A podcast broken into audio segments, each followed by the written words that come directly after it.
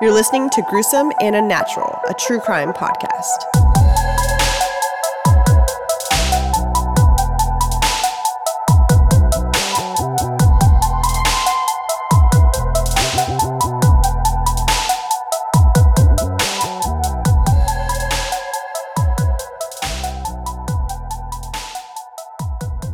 Welcome back to another episode of Gruesome and Unnatural. I'm Shelly. And I'm Eric, and this is episode 62. Hello, my gruesome addicts. Thanks for joining us for another episode. Let's get into it.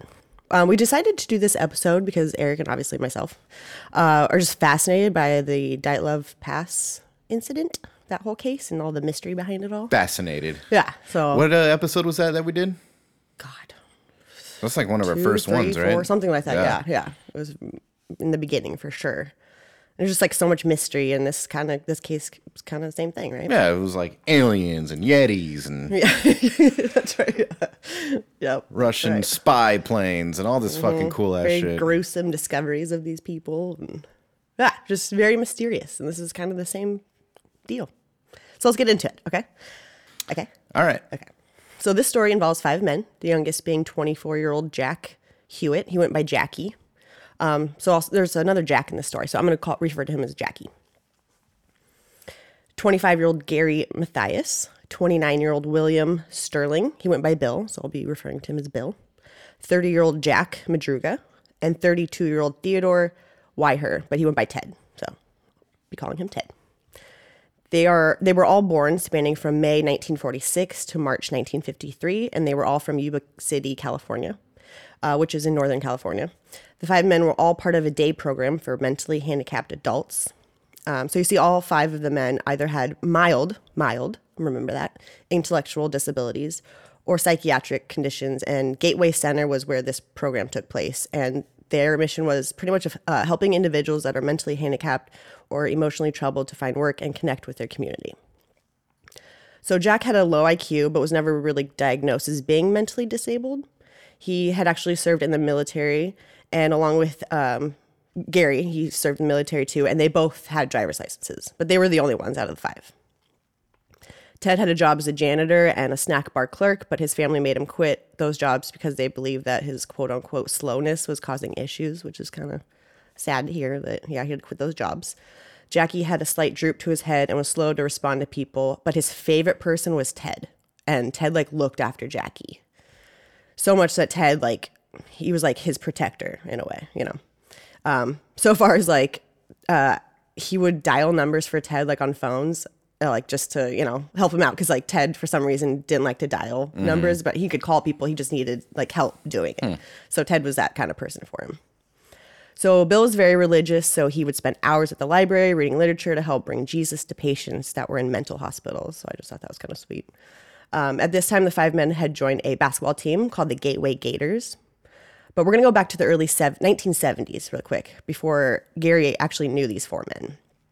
So Gary had been stationed in West Germany as he was in the United States Army, although he eventually started to develop a drug problem and was later diagnosed with schizophrenia and was given a psychiatric discharge.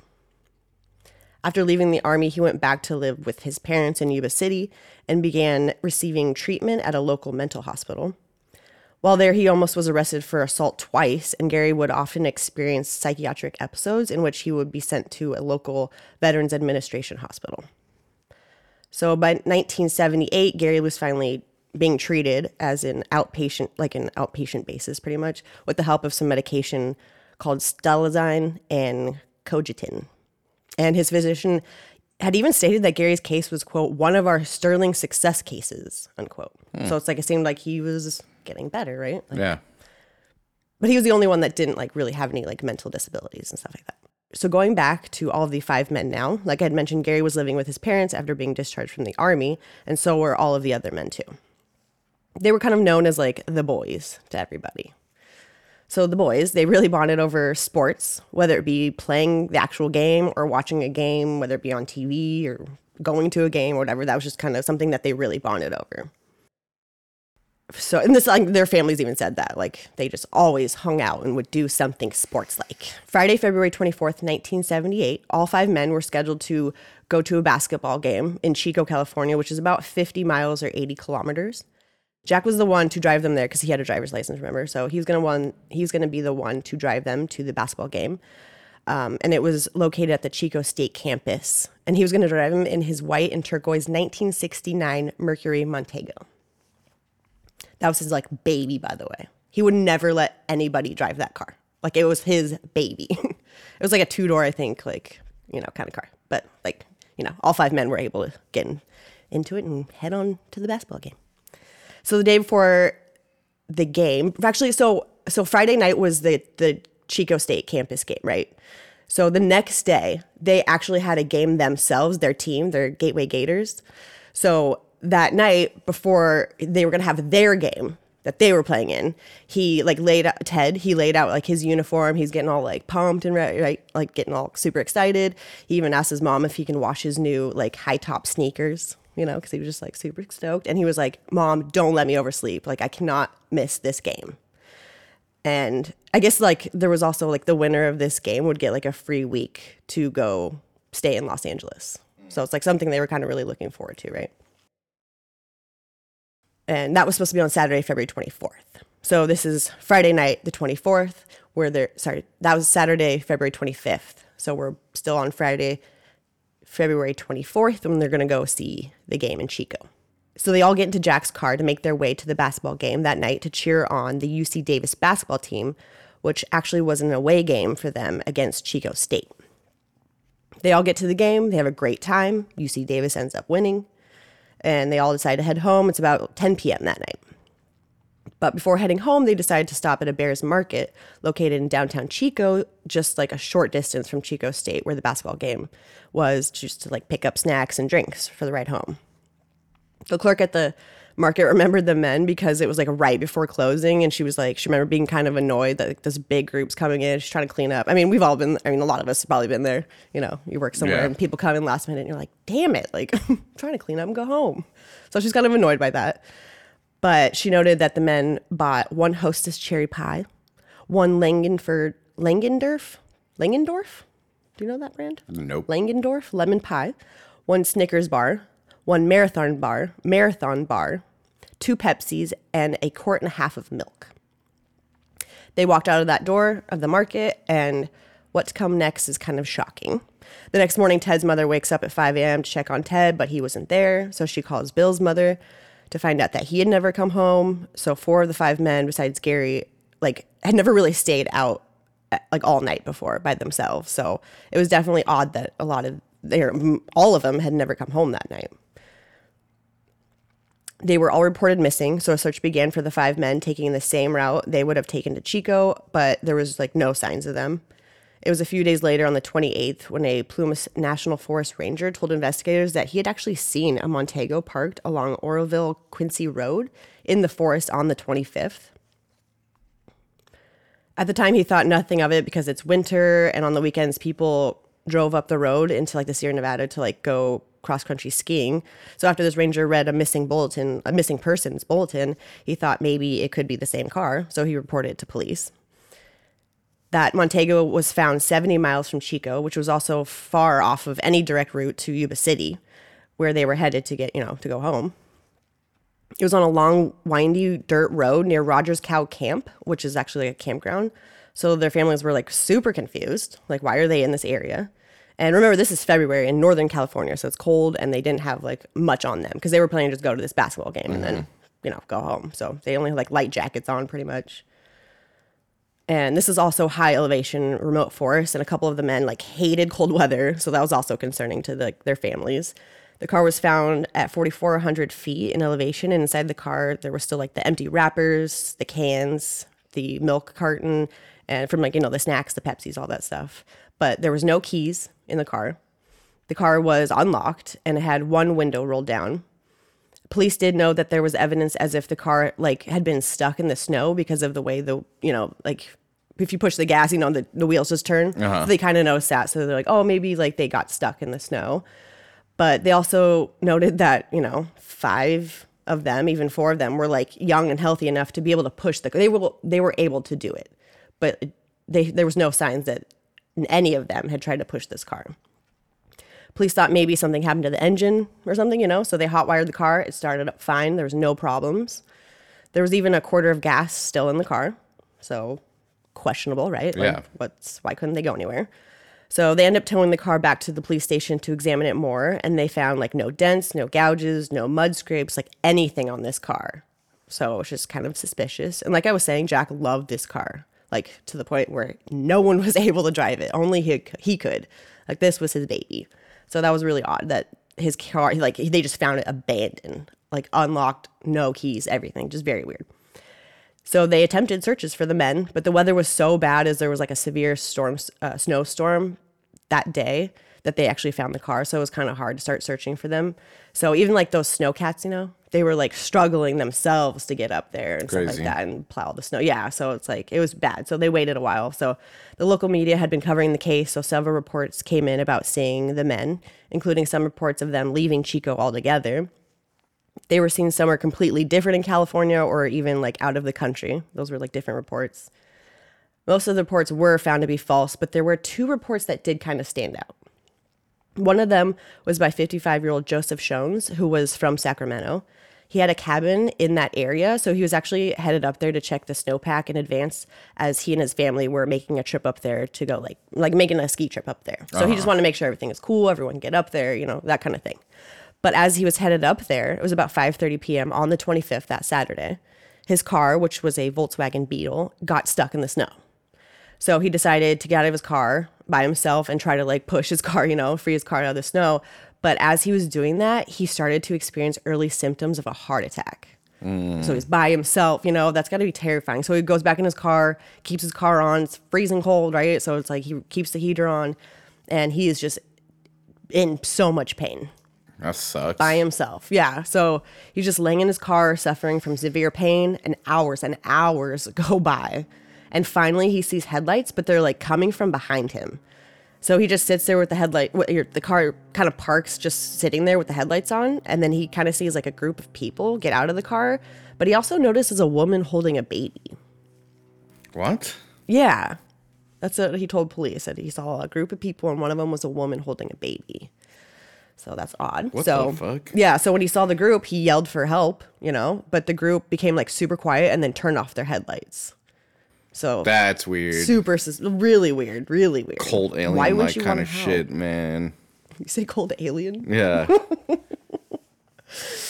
Super weird. A while later, Joseph sees flashlights now behind his car, like again, and he yells out for help, but again, the lights go out. So he thought, and then he started thought he heard like voices, but then they started to fade.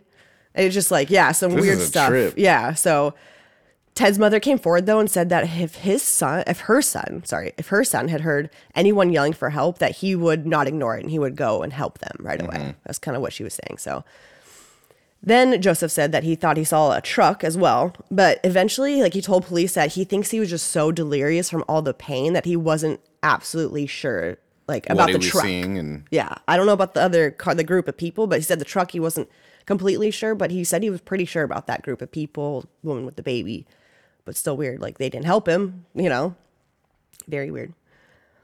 Um, so eventually, Joseph car his car ran out of gas. So finally, like he got to a point where his pain was kind of subsiding, so he was able to walk eight miles down to like a lodge down the road. And once he got there, the manager of the lodge drove him back up to his cabin, and they passed that abandoned Montego. And uh, he didn't go to the hospital. no, I, I you know what? Now that you say that, I didn't even think about that. I he was wonder having if like a heart did. attack almost, or Yeah. like heart attack symptoms. because it was confirmed later that he He's like, ah, have just drive me up to my cabin. I'll be fine. It Fucking lasted hours already. Left with his face is hanging like he's all numb. I didn't even think about that. I, won- I, I wonder if, yeah, if it was like a little part of the story that wasn't. Because you'd think that I mean, Yeah. somebody would drive him to the hospital, but apparently, from what I read, they went back up to the cabin. That's weird. Passing this abandoned Montego. Very weird. the other notable report was from a woman who worked at a store in the small town of Brownsville, which is 30 miles of 48 kilometers from where the car had been abandoned. A woman claimed that she had seen them in, at this store, but they came in a red pickup truck the day after, like they were supposedly. Missing? Yeah, missing. Yeah, So she saw all of them together. yeah. Ah. And even the owner of the store corro- corroborated her account of seeing them as So well. So that's two people. Yeah. So we got Joseph, and then we got this woman and the owner. So So technically three, three, people. now. Yeah. No, but we don't know if what he saw though. We don't know. He saw the abandoned true. car, but did he see the? Did he see them? Uh, You know, he, says said he saw, a group. woman with the baby, He said he saw a group and there was no woman with the baby with those guys. No. Yeah, and he didn't really confirm the. Yeah, exactly. Yeah, and he didn't really confirm that he saw these, you know, the pictures and them in person that was real or really this them. is already tripping me out. Yeah, it's really weird. So it makes me wonder, like, It's is all did over he the really place. see that, or is like, was it What a did he different see? car? I don't Was know. he hallucinating because of pain? Yeah, I know that's what I kept thinking. I don't know if you do that during a heart attack. I don't know, but he said he was in a lot of pain. He felt like he even told police he was like delirious and pain, and he was questioning himself. So, All right, let's continue with this. so yes, this woman also stated that she knew they were not from the area. I, I don't. I thought where this was, where so was this weird. woman? Where was this uh, gas station or market? This was in Brownsville, a small town of Brownsville, which was 30 miles or 48 kilometers from where the car was abandoned. Uh, and then why do you keep telling me kilometers? Do we have uh, Because European listeners? yeah, we have listeners from all around the Okay, place. So then I won't be I didn't you do that in the beginning, but I realized I probably should start doing me- that. metric system all- prejudice. Yeah, yeah, you are being that.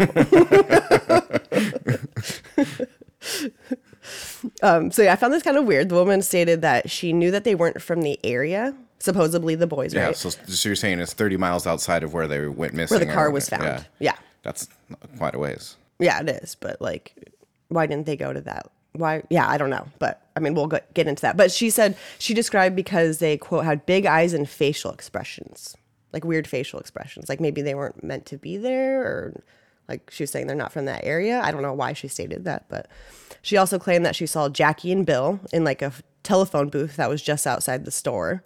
The store owner stated that she saw Jackie and Ted come inside the store together and they bought burritos, chocolate milk, and soft drinks. That was that was it though. Like nothing came out of that. That was the end of it. They just said they claimed to see them, they bought stuff, saw them in the telephone booth, and that was kind of it. And then they left. So they became known as the Yuba County Five, and theories of what happened to the five men started kind of going crazy, right? Because like, what happened to these? Where are these men? Like, where are they? It was anywhere from like carjacking to imprisoned by local hippies. Some people were even thinking Man- Manson family, like oh, maybe they had something to do with it because it's California. Yeah, but reward- did- were they all the way up? I guess they were. They went to Frisco and stuff like that. And I was wondering the same thing. How far? Yeah, know. how far north? But a reward was set up for any information for one thousand two hundred and fifteen dollars. Because I mean, this is seventy eight, right? So, but nothing came out of that either. One of the parents even stated, "quote We definitely feel something has happened, but we also feel they are alive." Unquote. Several months go by when finally on June 4th, 1978, as like all the snow is melting and it's spring, a couple of motorcyclists found a trailer that was being maintained by the United States Forest Service, which was located at a campsite off of the road a little over 19 miles or 31 kilometers from where the Montego had been found. They decided to go in and see what was inside, right? Like curious. But the minute they opened this door because it was unlocked, the this like nasty ass odor like hit them in the face. Probably mm. something they had never smelled before. heard this, heard of this odor before. Yes. So they thought, obviously, it's probably a good idea to call police, right? It was actually the smell of a decaying body, and it was the body of Ted Weiher. The trailer had been, like, the, one of the windows had been broken into, indicating that that's how Ted got inside. He was found on a bed, wrapped in eight sheets, including his head. The autopsy showed that Ted had died of a combination of starvation and hypothermia. He was around 200 pounds at the time of his disappearance. So he had lost around 100 pounds. So he was only like a little 100 pound man on this bed wrapped in sheets. His beard had grown out so much that that he they were, thought that he had survived for at least like 13 weeks from the time that he had last shaved. So he had probably been alive for about three months before he died in this trailer. What the fuck? I know how fucking Are weird you is that? snowed in for that long up there? I don't. I yeah. Um. Yeah. Right now, actually, I looked it up. The road up there, and it's closed right now because I know it's about. It's I guess what November. It's about to be. I mean, it, you know, Uh-huh. winter and it's going to be snowing up there, so they close all the roads and stuff like that. But yeah, I guess that's that was in February, right? Yeah. March, April, May. Yeah, Crazy. yeah. So he was up there for. Yeah, I guess think it depends what kind of winter it is. It can last all through spring. Mm-hmm. for sure yeah his feet were badly frostbitten as his shoes like were nowhere to be found on the table next to the bed was his wallet which had cash inside, a nickel ring that had Ted engraved on it, as well as a gold necklace that he always wore. But also on the table was a gold watch without like I guess crystals were supposed to be in it or whatever. And uh, his Ted's family was like, I've never seen that before, and it does not belong to Ted. So they were like, Where the hell is his watch coming from? Ted was wearing a shirt and lightweight pants, but like I said, no shoes. The crazy part is inside the trailer, there was a huge supply of food, clothing, and even a fireplace to keep heat, you know, to keep him warm, to keep him fed, and keep him alive. But nothing was touched. There were matches. There were also like you know books, like reading books. it was that he could have used for like Kindle, right? Could have ripped them apart, threw them in the fireplace, set them on fire, but never was touched. Not the fireplace was never touched. Um, there were also heavy forestry clothing, like he never wore them, never put them on.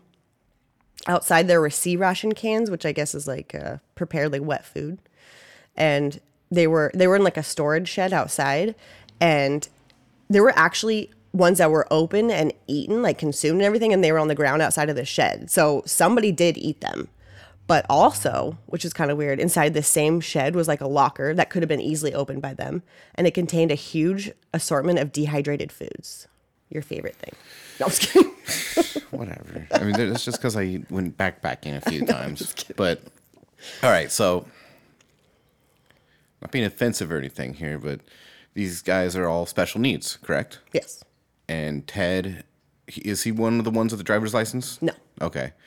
Jackie always looks after Ted. That He's the one that always That's right. That's right. on. And He's helps dial the phone and all that stuff. Correct. I mean, maybe they couldn't figure out how to get the fire started or, you know, get the dehydrated food with water boiling to add to the Yeah. food. Mm-hmm. That's what the first thing that popped in my head. So, you, you know, I Yeah. mean, I'm putting that in my head. But let me tell you a little something weirder. Okay. So there was so much food that all the food like could have like there was so much in there. If all five men were in this trailer, they could have survived to, up to a year without dying. But what kind of food? like I was saying, it was these Like C canned ration cans, did stuff like dehydrated food, but there was just so And there's got to be a can opener in there. And I'm going to There get gotta- to that. I'm to get to that. So, yeah, nothing was touched. So, a similar shed nearby had a butane tank in which all you had to do was like open a valve and it controlled like a heating system inside this trailer, but Right. never touched. I understand that's all you have to do, but could they figure it out? Exactly, exactly. That's what I'm saying. Exactly, exactly. But it gets weird. And I'm not saying they couldn't. I'm just wondering. Yeah. I, I totally agree with you. But this You know? right here, what I'm about to tell you, is why I question all what you're saying. Okay. So it appeared that to investigators that Ted hadn't been alone in that trailer and that at some point they believed that possibly Gary, maybe even Jackie, were inside with Ted. Because inside they found Gary's shoes and one of the C ration cans had actually been opened. I've never heard of this, but it's called like a P38 can opener in which Gary would be familiar using because of his military service, right? Mm-hmm. So it's a little weird. So they thought maybe Gary's feet, I don't know, were like swollen from frostbite or something. So he put Ted's shoes on and went outside, and that's why his shoes were left inside. So kind of weird. Why is his shoes inside? Yeah.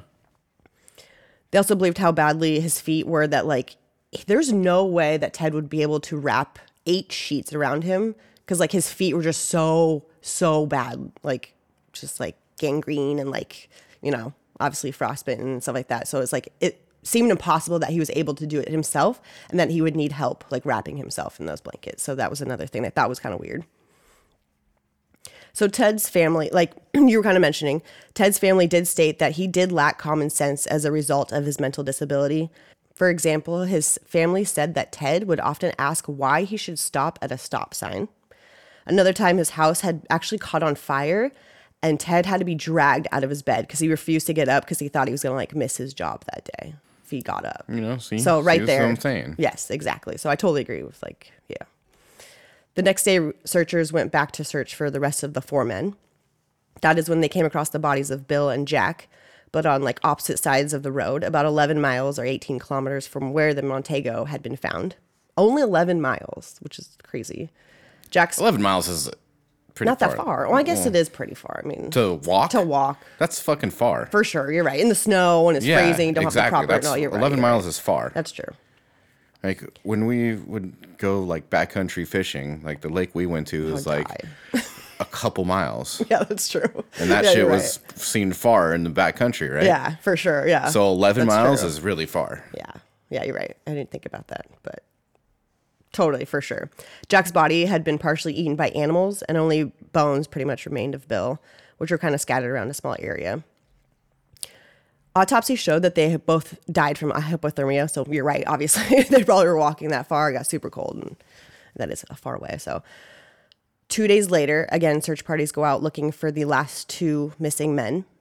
And that is when Jackie's father, he's part of the search team, comes across a backbone under a bush, which was only two miles or three kilometers from that trailer. It was identified as his son, Jackie's backbone. Close by were also his shoes and jeans, so that already kind of had Jackie's father like worried. He's like, man, like those belong to my son, like those shoes Yeah. and those jeans, you know. So the following day, a deputy sheriff comes across a skull that was just down the hill from that bush where the backbone was found, and dental records confirmed that it was Jackie's skull. He was found to have died from hypothermia as well. About a quarter mile away from the trailer as well, police had found three Forest Service blankets and a rusted flashlight, although it could not be determined how long those items had actually been there. Mm-hmm. So there's still, what, one man missing, right? So where the hell is Gary? They searched, they searched, but nothing came up. They the police decided to distribute pictures of Gary to mental institutions like all over the state of California to see if he'd been placed in one or something, you know.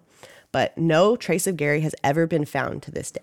And Gary was the leader guy, like, He was the one that didn't really have any them. mental like disabilities, and but he had military experience. Yes, and Yeah. he was discharged for like by a psychiatric um, professional, I guess. Yeah. like he was discharged and stuff like that, and like uh, remember he did he got arrested, almost got arrested for like assault, assault twice. and like and- Is the car his?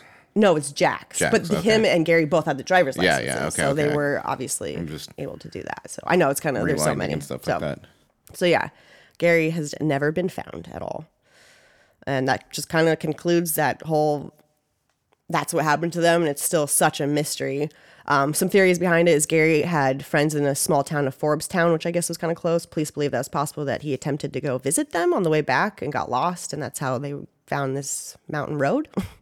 uh, another theory was that those snowcats that I was talking about uh, had gone along the road in that direction, and to clear off the snow of the the trailer that he was that Ted was found in because they didn't want it to collapse. So they went up there to go clear it up. So obviously they made this whole pathway clearing the snow. So they thought maybe they took this path because it was all clear and they thought maybe they were gonna get home or something. I have no idea, but that was just a theory. And uh, and then another theory which I never really heard of. Um, I don't know if anybody's heard this either, but since the window was broken, and since they broke technically broke into this trailer, they thought maybe they were gonna get in trouble for doing it or something. And then they that because like they believe that it was private property and they fear that they would be arrested if they like were found to like be in there or like stealing stuff from there or something. I don't know. So they like went in there and then they left, but Ted stayed. I don't know. It was just some weird kind of Yeah. theory around that too. So, but I don't know. One thing I keep thinking of, and I, this could be not even true or possible, but I just thought it was so weird that we were kind of saying Gary's the one. He has a driver's license. He's, uh, I mean, he did get diagnosed with I think schizophrenia and stuff like that. But it's like he was almost all, not all together, but like.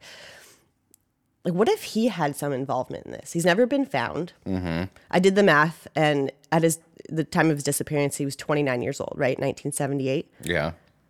And as of today, if he were still alive, he'd only be 74 years old. mm-hmm. So I'm like, but obviously it's not like he murdered them. It's not foul play, like because they were found. Their autopsies were just hypothermia. But like, what if he had wonder- something? If he scared them, like if he saw something and then scared the shit out of all the other, Yeah. You know, men or whatever, boys or I don't know. I don't know. I'm just like I'm wondering if he. I guess no one knows. No, right? no. Um, I wonder how they tell with a skeleton if you died of hypothermia. I was wondering these Like, same what's the signs? thing. What if it's picked clean because of animals? You know, the guy, Yeah. they've been buried in snow for three months. Mm-hmm. Yeah, there's got to you know, be they're some. just they're literally finding the skull and a spine. Mm-hmm. Like, how do you like?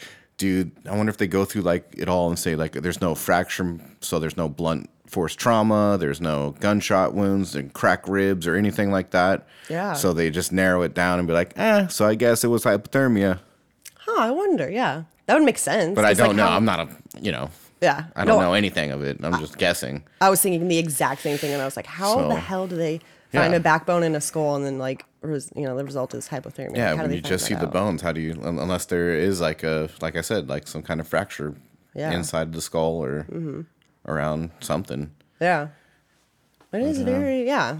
It's very interesting. Because it could be I foul wonder. play. What if you strangled him? That's true, Does, yeah. does that show in the neck bones and the spine? I don't think so. I, I don't know. I don't know though. I don't know. I would think that. But why would he do that? They were fucking buds and on a basketball team together. And, I know. That's what makes me think, like, maybe it was a Gary. I mean, like, what could he have really done But to, like, cause you know, it was a group this? of people in a car that weren't, you know, all together. Mm-hmm. I mean, they're all together, but you know what I'm saying. Yeah, yeah, yeah. But like, how the hell did they end up in the area to begin with? Like, it was Yeah, that's like way ro- off the route. They weren't going back to Yuba City. Yeah. They were going in a different direction. So it's like, did they just did Jack get lost? Like after they stopped at the Behr's Market to get all The these snacks group and of hippie cult Like, maybe mm-hmm. is a thing. Mm-hmm. Because the guy that saw all those people walking by and the baby, it's all fucking cold. Who walks around with a baby in their arms in I- the fucking cold and Don't know. And why are they stopping in the middle of yeah on the road and getting and out? why would and- they like not help the guy? Yeah. So that's all really weird. It, it it's doesn't seem that's too credible because it's one person saying it. exactly? He doesn't have really witnesses and, and stuff. and- he's experiencing a heart attack at the Yeah, same exactly. time. Like, yeah, it's just it's but very. then how does that also the next day? How does that uh, gas station lady? Two people see them all in a truck, in a different car? and there's no. Yeah, exactly. Yeah. But then they find them dead. yes, exactly. So that doesn't seem And technically, that was the day after they went to this basketball game. exactly. Did, So- did and they were come, looking Did forward- they come drive down and then go drive back up? Of course not. I don't no, think so. because remember they were supposed to have their basketball game that Saturday. They were looking forward to having their own basketball game. So it's like, why would they be still in like Chico Chico area in a different car?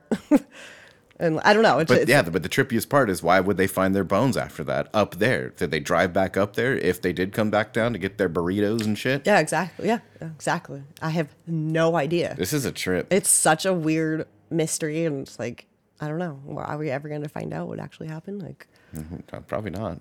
yeah, it's a trip. It's a trip.